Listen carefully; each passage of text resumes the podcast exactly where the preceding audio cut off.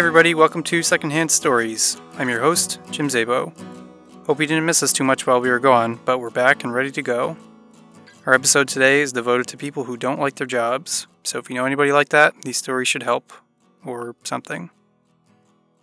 Our first story, Auto Tune by Jesse Mardian, is about someone who realizes that their profession is not what it once was, and maybe they aren't what they once were either. Jesse Mardian earned his MFA degree at San Jose State University. His recent works have been featured in Mount Hope magazine, Gambling the Aisle, The Rumpus, and Three, an anthology of flash nonfiction.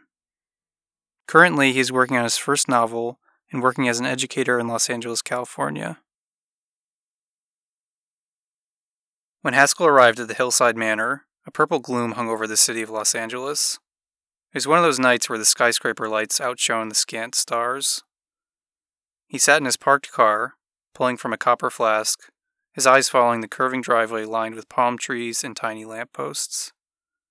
All at once, the lamps beamed as if beckoning him to climb the path to the mansion above. The city backdrop, the artificial glow, and the slow burn of whiskey brought a shiver along his spine. With his guitar case in hand, he trekked up the driveway until he stood before a gate guarded by twin ceramic lions. He patted his jacket pocket, making sure the bag of marching dust was still there, safe. It was. He suppressed a fiery burp and activated the intercom. Mr. John Haskell for Sir Oliver Hemsworth, he said mockingly. As he awaited a response, he peered over his shoulder at the dented car below tread worn tires, headlight askew, exhaust pipe nearly dragging, a pine tree air freshener faded and scentless, and the torn upholstery lined with empty soda cans and dozens of frayed paperbacks.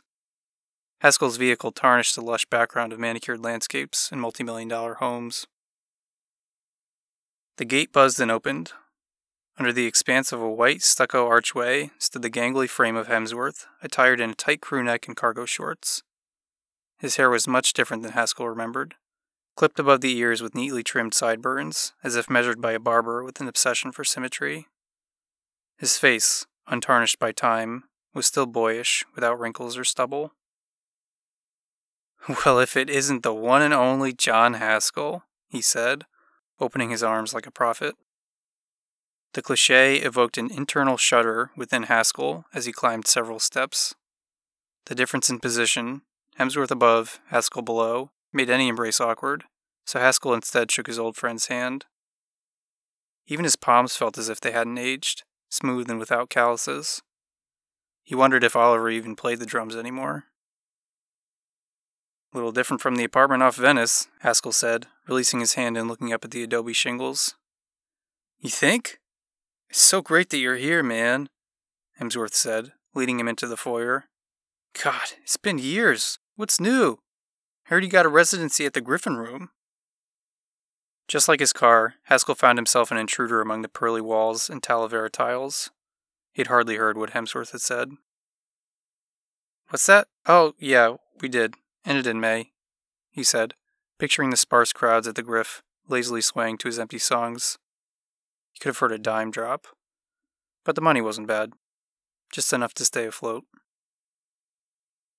I must admit, Hemsworth went on, when I called you, I thought you'd never take the gig.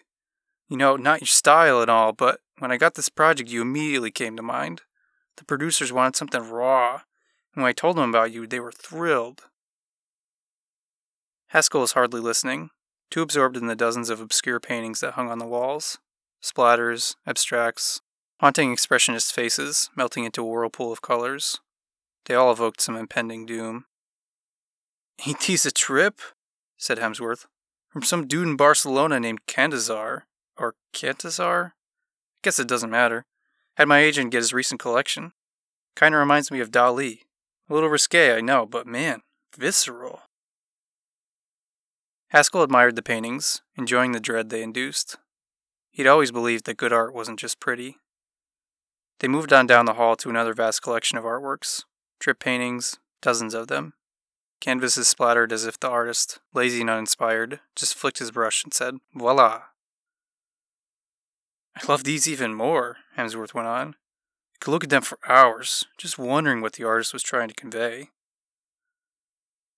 Haskell paused and gazed at a black inked splatter, trying to visualize anything, but all he could see was shit. Well, I guess it depends on whether you think art is subjective or objective, he said, turning away from the wall. Before Hemsworth could reply, Haskell said, So where's this state of the art recording studio you told me about?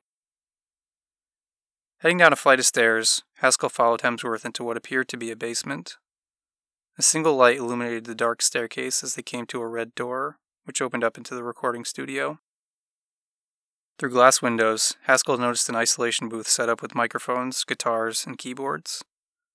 In the control room, an older man wearing a gray blazer and a woman with blonde hair stood beside a boy of about 12 who was moving switches on the mixer. Paused on the screen of a looming monitor was a cartoon the animated adventure, the reason for Haskell's presence. Surveying the room, Haskell took immediate notice to the boy's style baggy pants, lots of jewelry, an oversized shirt portraying a famous dead rap star holding a goblet. He had heard the boy's name on the radio once or twice. Just another rising star in a city with too many. The old man was the first to acknowledge Haskell, his bushy eyebrows rising as he extended a delicate hand. Well, I'll be damned, he said. Marty Silver, manager. It's great to meet you. Back in the day, I was a huge fan. I mean, I still am. I know lots of people in the industry whose mouths are watering at the prospect of an apologist reunion. But that's between you and Oliver and the rest of the band, I suppose. Anyway, Lotus is always in my queue. What a magnificent song. Powerful stuff.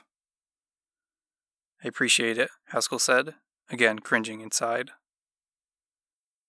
The woman turned and looked at Haskell.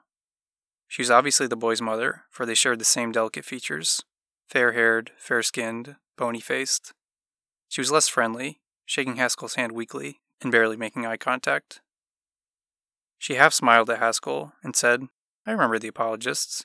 Who could forget Lotus? Of course she remembered, Haskell thought. No one ever forgot a one hit wonder. Why in the hell did people even like it? Three chords over and over, lyrics so bland that he got cottonmouth every time he sang it. And of course, all those fans, he could see them now, in their jeans and flannel, bobbing their heads, singing along, misinterpreting the song's meaning, only believing it was about some stilted romance he suffered from. The tune was about much more than that. Sure, love was a part of it, fleeting and built to spill, but he had intended for the lyrics to be malleable and projective. Even he didn't know what the song truly meant. The best lyrics flowed from the subconscious, he thought. Of course, one can't overlook Oliver's touch on a song like that, Silver said, wringing his hands together. Masterful. Well, actually, Marty, you know, John wrote everything for that song, Hemsworth said, rubbing his neck. I was basically a drum machine. Haskell glanced over at the boy who was still playing around with the mixer. He sat, swiveling on a red leather chair, Headphones rested around his thin neck. His one earring shimmered under the studio lights. Oh, how dreadfully rude of me, Silver said, walking over to the boy and placing his hands on his shoulders. I'm sure he needs no introduction, but the grunge era precedes him, which is a crazy thing to think about too long. How old we are getting. Anyways, Mr. Haskell, this is Richie King. The boy turned from the mixer and gave Haskell a quick glance. Don't treat me like a kid, Mart. I know the song Lotus. Do you think I'm an idiot? They still play it now and then on the oldie station my mom listens to. And I think Little Debbie did a remix of it a while back. No offense, Mr. Haskell, but that song's boring and simple, and I just can't relate to it. That makes two of us, Haskell said. Manners, Mrs. King blurted. A silence lingered as the boy returned to moving the knobs. Haskell looked up at the monitor where an animated adolescent superhero stood atop a skyscraper, looking down on a rain soaked metropolis. The pixelated face grinned with confidence. Haskell imagined the marketing toys, video games, cereal, songs, and he was just a cog in it all, part of the Hollywood money making machine. Brilliant, eh? Hemsworth said, joining Haskell's side and nodding at the monitor. It's going to be huge in the box office. They'd wanted to produce the music in a big studio in Beverly Hills, but being tight with the director, I pleaded that he make the music supervisor let me make the call. I can get the same sound here anyway. But you probably don't care about all the Hollywood logistics, right? I'm sure you're itching to get started, so let's take care of a bit of business first. At an oval table behind the control station, several papers were neatly laid. Silver and Mrs. King watched from aside as Haskell scrutinized the paperwork. He scanned the legal jargon with distaste, finding it convoluted. I'm sure you're all too familiar with this process, Mr. Haskell, Silver laughed, exposing several gold fillings. You were on Geffen back in the day? Or was it Warner? Geffen. Of course he knows, Hemsworth interrupted. Just an informal agreement that all songwriting credits go to Richie, just like we talked about on the phone, John. Meanwhile, King just swiveled. I don't know, I might have to confer with my lawyers, Haskell joked, taking the pen in his hand and signing the line. The ink bled onto his finger, and as much as he tried to wipe it off, it remained. A reminder. Need to use the privy, Haskell said, patting Silver on the back. Following the pointing hand of Hemsworth, Haskell made his way to the back of the studio, where he found a lemon scented bathroom nearly as big as his apartment. He shut the door behind him and took out the flask, draining its contents down his throat. He savored the burn, feeling it trickle slowly into his chest and down into his stomach. Yet, alcohol only numbed envy. Drink couldn't submerge the fact that he was a subject of charity. But what was wrong with that? From his pocket, he pulled a baggie, delicately pouring a small mound on the marble counter. This is how the world works. We all rely on the fortunes of others. Using his guitar pick, he divided the powder into even lines. There has to be a pyramid, few who stand atop the many who support the foundation. He snorted a trail. And that's what he was, a part of the many who supported the top. Another snort, tickle, and burn. If he just accepted the chain of power, maybe he could slowly climb his way up. Licking his finger, he suctioned what was left of the marching dust off the counter and rubbed his gums.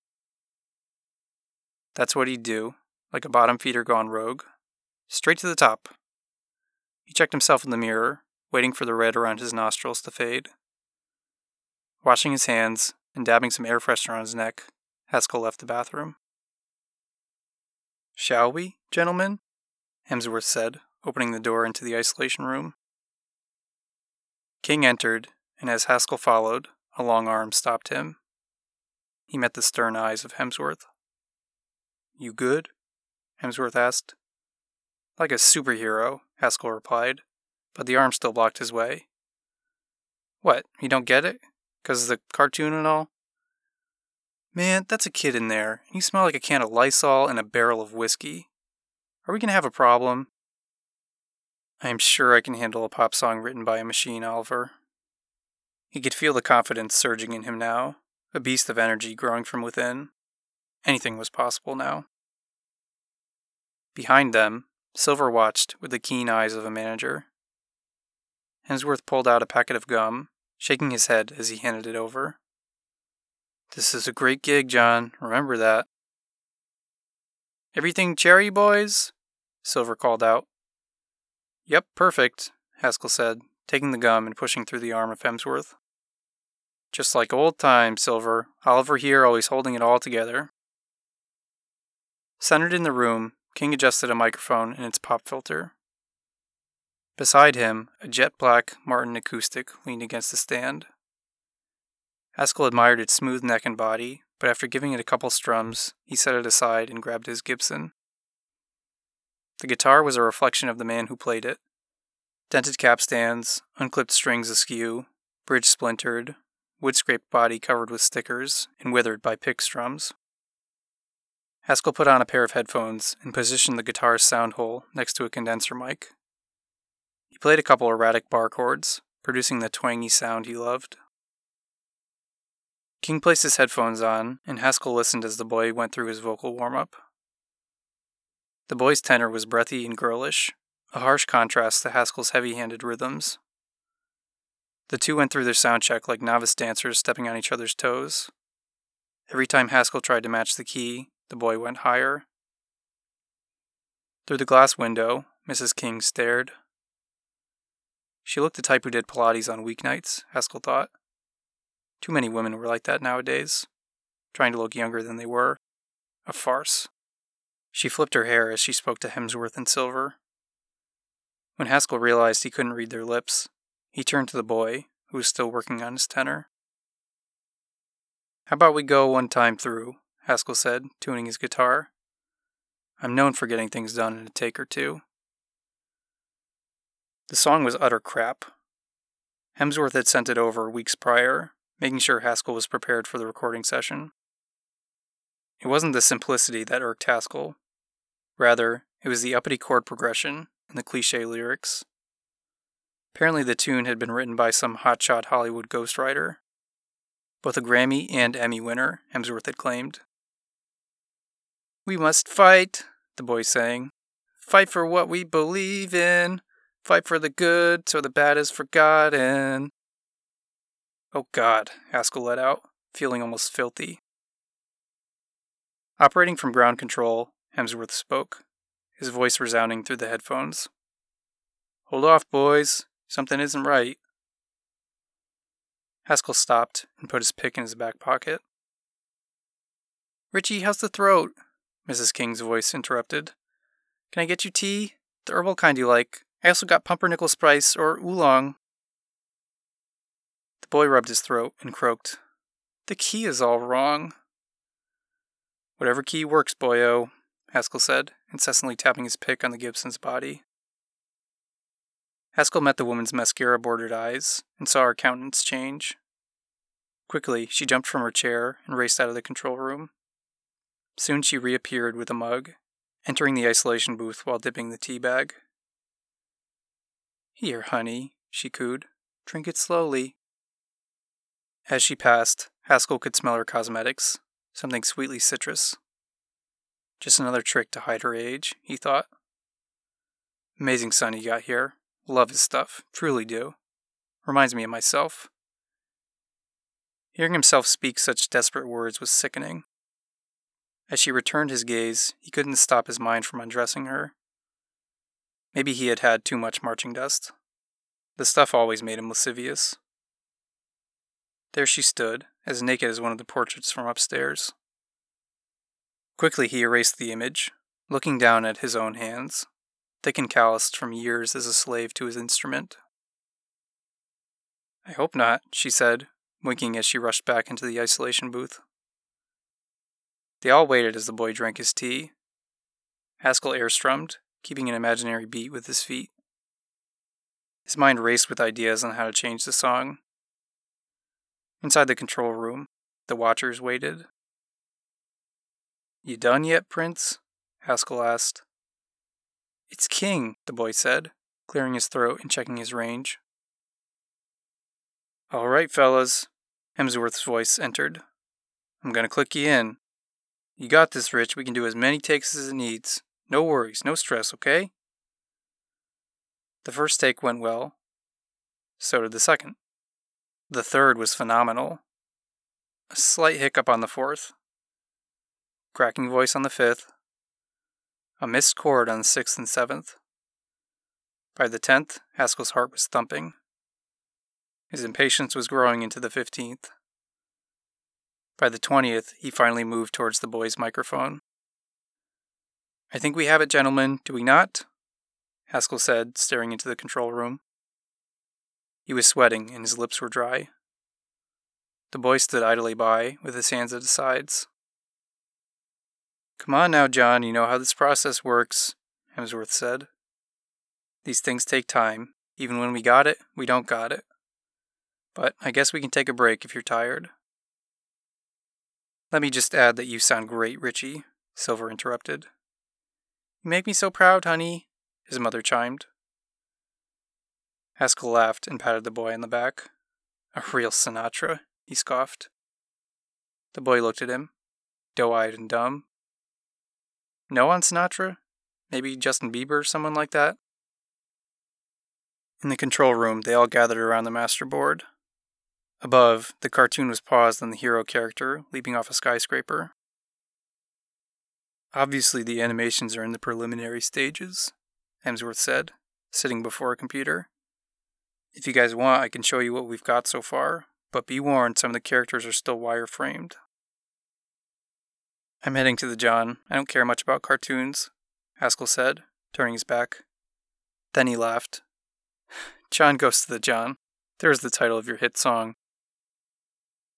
Safe in the bathroom, Haskell retrieved the baggie, having forgotten it was empty. Wetting his fingers, he scraped any remains of the marching dust and rubbed his gums. He shook out the flask and got a drop on his tongue. The whole thing was a stupid mess. Oolong. A boy should be outside, playing baseball or some crap, not inside plugged in and recorded. And the mother was a piece of work. Probably cheated on poor Richie's father, who was likely a business mogul of some sort. What a pity. What a farce. But the money. Remember the money.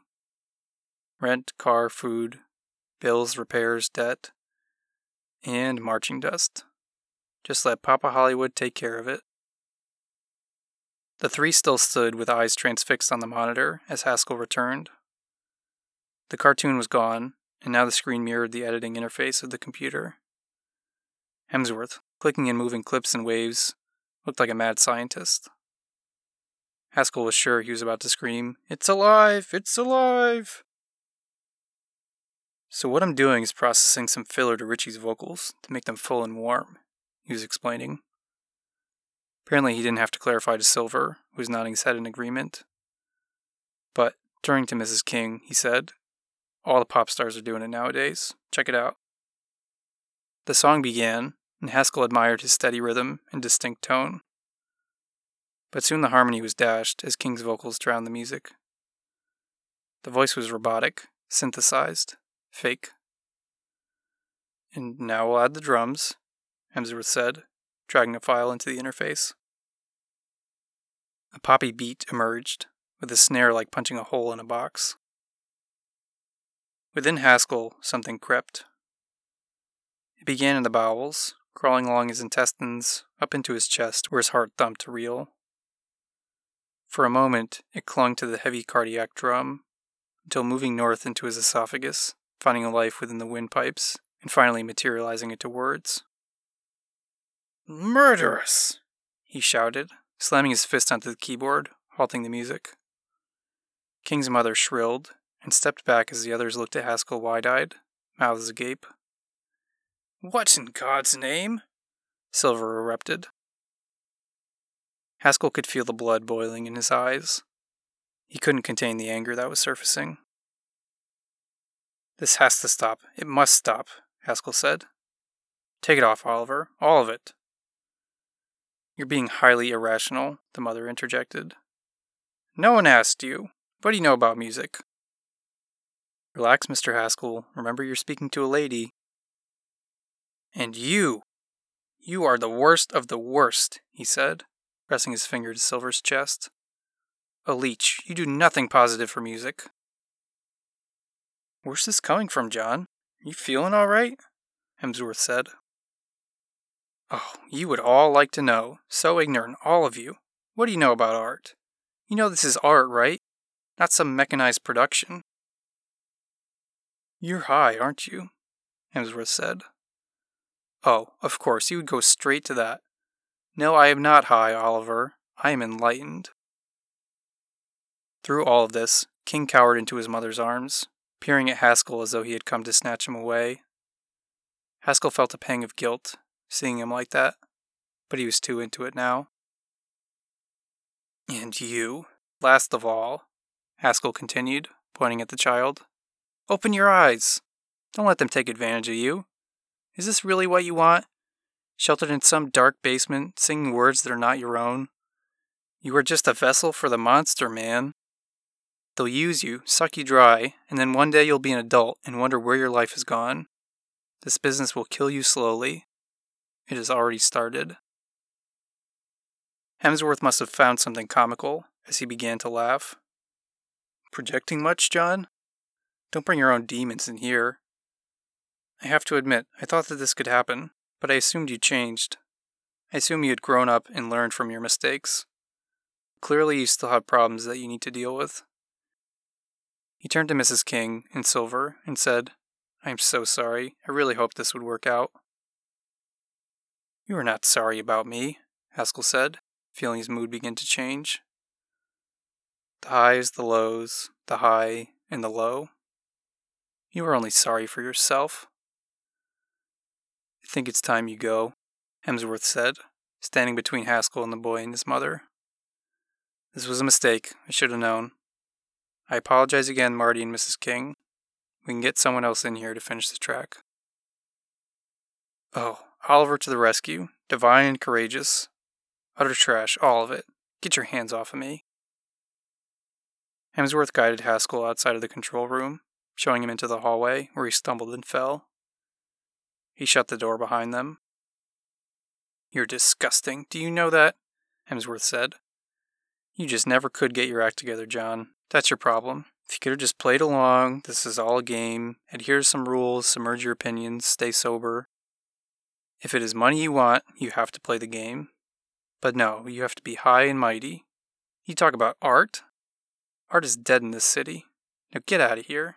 Send me an invoice and I'll pay you for the time, but after that, I don't want to hear from you again. He opened the door and slammed it shut. Haskell picked himself up and headed up the stairs. His guitar was back in the isolation booth, but what did it matter now?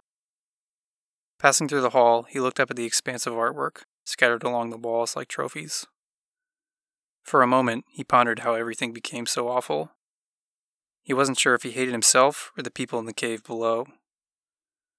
The black inked abstract that Hemsworth had found so magnificent caught Haskell's eye. He observed the interweaving splatters and tried to make sense of them. For a moment, he thought he saw something the outline of a man on his knees, a tumultuous cloud above him. But then it was gone, and nothing remained. He was outside and down the driveway before he realized what he had done. Mansions abound, skyscraper lights beyond, a man made constellation. He popped the trunk of his car and tossed the painting inside. Igniting the engine, Haskell idled for a moment. He glared at the Hemsworth's manor. The boiling anger from earlier subsided, crawling back into the fissures of his body. Something else took its place as he began to cry uncontrollably. Of all the broken parts of his car, the radio still worked, the transmission fading in and out of the blown speakers. For a second, he thought he heard a familiar song, the three chords over and over, a young man singing words with no meaning, lyrics that no one really understood. But then again, it could have been any song now.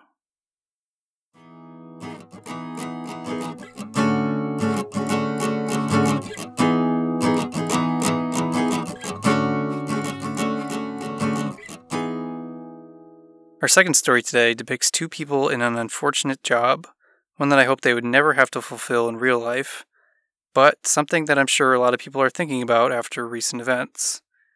It's titled Green Screen by Zach Goldberger, a human being who lives in Chicago, Illinois. Occasionally, he leaves his apartment. He works at a movie theater and spends his nights writing stories on his computer that never get endings. Often, they don't get middles. This story was inspired very slightly by the story of Stanislav Petrov, whose name he just had to Google because it's not one he really remembered. Basically, he saved the world from nuclear annihilation. It's about shitty jobs and mutually assured destruction. Please enjoy Green Screen. Any and all visitors to the room declared it one of the most boring rooms they had ever encountered. It was a catalog of stainless steel chic file cabinets, office chairs, no personal effects were to be seen, no family portraits or silly magnets. There were a few screens, most showing readings, measurements, the largest one flashing a green circle. A big green circle. Unassuming, mundane, and yet important. There was a button by that big green circle, locked behind a small door with two keyholes. It was just a dull black button, not violent red like any old war movie would have you believe. In front of the button, on the desk's workspace, lay a Scrabble board, mid game. This was the room where the world would end. A woman sat to the left of the Scrabble board, twirling a key attached to a string around her wrist. This was Michelle. A man sat to the right, running a discarded E through his fingers. This was Tony. He was careful not to let the tile clink against the key attached to his wrist. It was a private game he played as he spoke to his superiors on the desk phone. Unlike the button, the phone decided to adhere to the myths of popular culture. It was bleeding red, a stark contrast to the rest of the room. When the phone call was over, Michelle did not make eye contact with her partner. Just a false alarm, declared the man. The woman fixed her glasses. Well, I guess it's just another Tuesday in paradise. They should really fix those fucking radars. Next time a bird flies through, I'm just gonna assume it's the Russians. Screw calling it in. Well, that's why we have protocol. Screw protocol. Sometimes I think you actually want to press the button. He winked at her. She smiled. She got the triple word score on dial, giving her 15 points. She gloated with a celebratory fist pump, only to be bested by the word jinx. An argument ensued that lasted until lunch. There's no way a guy can get J and X in the same hand. He had to have cheated during the phone call. Michelle loved circles long before she had to stare at one for a living. When she was a girl, she ran around her house. She eventually moved up to roller skating around her cul de sac. And then she took a circular route around her neighborhood when she advanced to the bicycle. In high school, she ran track. People asked her why she loved running so much. She said it was so she could run in circles. They thought it was a joke. It wasn't. Circles were the purest form of meditation. She found strength in the 800 meter. She could turn everything on automatic her legs, her arms, her brain. For two and a half minutes, she didn't have to think. She didn't have to be. She just ran. Now her eyes were trained on a perfect circle every day, and it was boring. There was no movement involved, nothing to let her thoughts disappear. She remembered the first time something crossed the screen. She was hysterical, she was crying on the job, in front of this man, this person, who she had only just met. There was no cell reception in the room, so there was no way she could say farewell to her parents, her sister in Oklahoma, her friends. Just some stranger named Tony. Two minutes later, after he picked up the red phone, they discovered it was just a flock of geese. He still made fun of her for crying that time, but she saw the bags on his face. She knew he didn't sleep either. That emotional outburst was a one time deal. After that, she learned to grin and bear it. She'd had worse jobs. It was better than being married, like her younger sister was. It was better than being in jail. It was better than making a shit salary. But she couldn't exactly talk to her therapist or her rabbi about the implications of the job, much less her parents. The loneliness drained her. She was constantly seconds away from having blood on her hands. She knew people from high school who joined the military. She knew too many girls who loved boys who loved guns. They were all fascinated with the Second Amendment. They argued over the particulars of the heavy arms they used in Call of Duty. On weekends, they hunted. She never got it. She ate red meat, she liked professional wrestling, she watched Mark Wahlberg movies, but she'd always considered violence to be dangerous. She felt like she lived in a world where violence was put on a pedestal, and everyone else bowed to that pedestal. And yet, here she was, standing atop that pedestal, with the key around her wrist, ready to unleash on the world. But that's all it was a button and a key. It seemed almost harmless. It may have been the most advanced military defense system in the world, but Tony was really just looking at a green circle, blinking again and again. He was supposed to jump up and freak out, do his job, if anything entered that circle. They'd recently updated the sensors, which is why birds had been setting it off. His eyes started to roll back in his head. It honestly shouldn't have been such a bad job. He sat on his ass playing board games all day. He got great benefits, European level vacation time, and in about three years, he would be all set for that big promotion. But he found himself unable to sleep at night. Here he was, a PhD in nuclear physics, and he spent 12 hours a day babysitting a button. His wife clamored for children, but who could be a father with these hours, this responsibility? They hadn't stopped having sex, or the occasional date night, but he didn't really talk to her anymore. Sure, he said things, but they were just meaningless things, sweet nothings, and occasionally a brief lie about his state of mind. After a day of doing nothing, how can one chase away that thought? What if he had to press the button? Tony was no stranger to mundane jobs. As an undergrad, he once spent a month staring at plants, waiting for them to wilt. When he was a graduate student, he completed spreadsheets, day in, day out. He hardly remembered what he had researched. All he remembered was the spreadsheets. And he was fine with that. He liked spreadsheets, they made sense, they were something to do. His friends told him he was anal. He preferred type A. He wanted to do big things. But when he was brought into that office, when they first told him what he'd be doing, they said it was a big thing, a big responsibility. They put him in this room because they trusted him. Tony appreciated the sentiment. He was flattered, in fact. And that made him want to succeed. Positive reinforcement always worked on him but he didn't know it would mean staring at that soulless, blinking, green circle. Lunch was always quick. Michelle had a hastily made chicken salad sandwich, prepared in the rush between her shower and leaving for work. Tony also had a chicken salad sandwich, prepared the night before by his wife. It took Tony a total of 2 minutes and 14 seconds to finish the sandwich and his Diet Pepsi. He timed things. It gave him something to look at, something less green something less ominous. Michelle dawdled, taking an extra 46 seconds. She was off today. He pulled out a deck of cards and shuffled them. He split the deck into two piles. She casually made a joke about pressing the button. She might have a dark sense of humor, but not that dark. She was really off today. He doled out the piles, hoping she was okay. She won the first two games, but he came back to win three out of five. Where's a child's game anyway? Michelle said. The two stared at each other for a moment, then laughed. You ever seen Doctor Strangelove? She hadn't. She'd heard of it. She knew Tony considered himself a bit of a film buff. She hated that. I mean, I feel like it's required watching in this profession. certain irony in it. She rolled her eyes. He was about to do it again try to make an hours long, one sided argument about a stupid movie. God give her strength, she'd rather stare at the screen.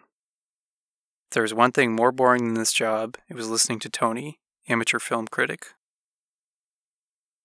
Why don't we just get a TV and we can watch it someday? She posited sarcastically. This would deflect the conversation. It worked. They had an hour and a half argument about whether or not a television would be a good addition to the room. They talked about it before, it wouldn't get cable down here. They could just get a DVD player. They had completely different tastes in movies. It would be noisy. What if they couldn't hear the phone? What if they were too distracted to notice something entering the circle? But they already had board games. Were those really less distracting? They certainly weren't the way Tony and Michelle played. His movie sucked. Her movie sucked. This again, that again. What if he picked up a box set of a television show? No way, she didn't want to watch X Files. It won't be X Files, he swore. But they had different tastes. By 1:34 p.m., the room was silent. Michelle resorted to spinning in her chair, another circle. The kind she liked, the kind of circle that moves with her. She decided to ignore Tony. She didn't care for him right now. She'd reached that part of the day. Tony spent 9 minutes and 32 seconds staring at the green blinking circle. Nothing changed. He was seething. Michelle knew he didn't like it when she spun in her chair. He couldn't place why. It was childish and annoying. Those were the reasons he had told her. But who was he to judge that? He tried so damn hard to be an adult. He was the senior occupant of the room. He got the job first, and he showed up first every morning. But literally the only difference in their jobs was the word senior in his title. They were paid the same, they both had the same amount of key on their wrist. Neither was more important than the other. Michelle broke the silence. Want to hear a joke? Tony gave her a sad smile. So, a man's thinking of proposing to his girlfriend, You told me that joke two Fridays ago. Tony was off today. Michelle could sense it. And when he took the flask out of his jacket, she knew for sure. He had two little cups ready to go. She watched as Tony twisted the top and poured them both. Was he making fun of her?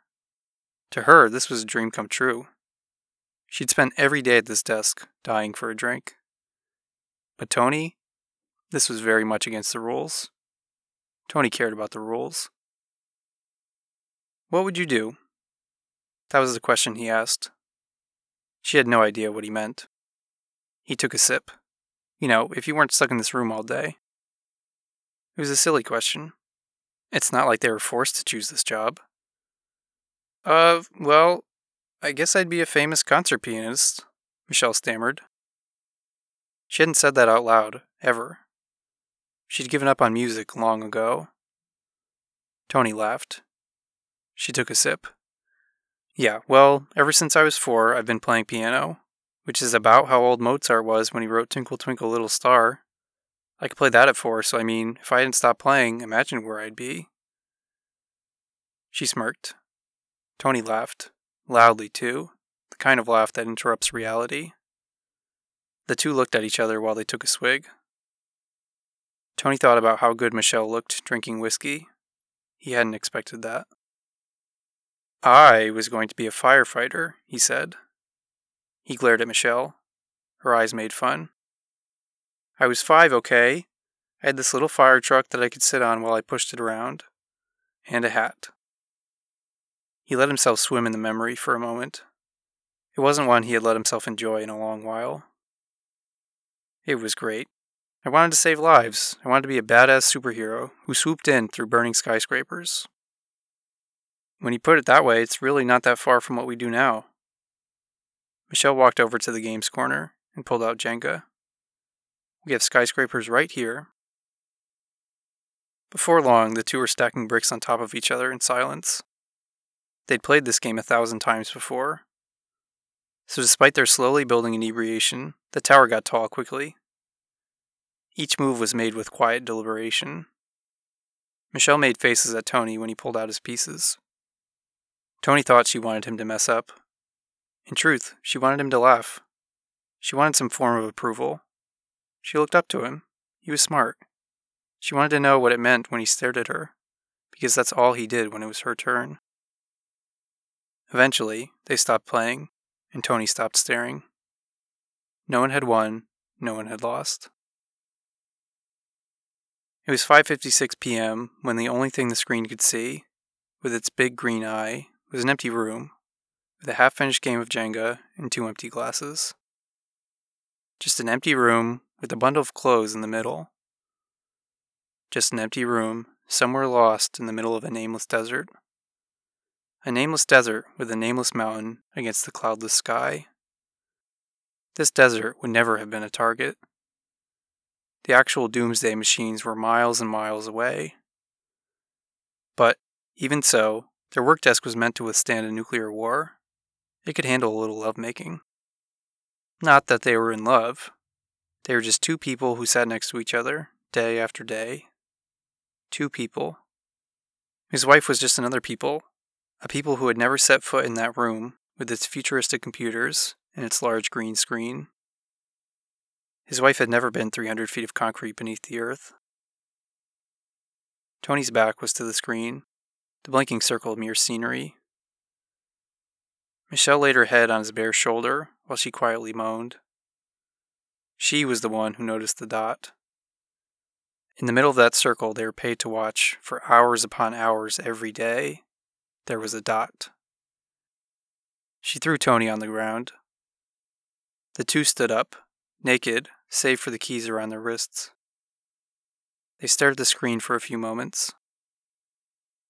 Tony sighed and slowly walked over to the phone. Michelle sat down on her chair and nervously waited.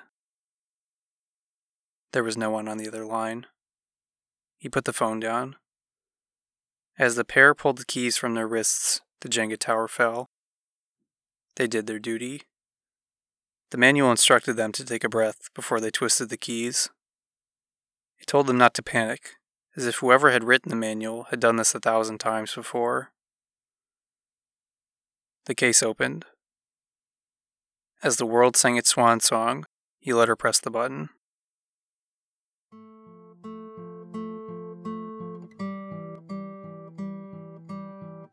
That wraps up another Secondhand Stories episode. Thanks for listening along with us. Our next episode is scheduled to come out Thanksgiving morning, so hopefully it'll provide you with something to listen to other than your relatives' opinion about the election. Remember to check out our website, secondhandpodcast.com. You can listen to our past episodes there or find guidelines on the kinds of stories we're looking for. We're still waiting on our first rating or review on iTunes, too. Could be you. Slow down and listen up with us again.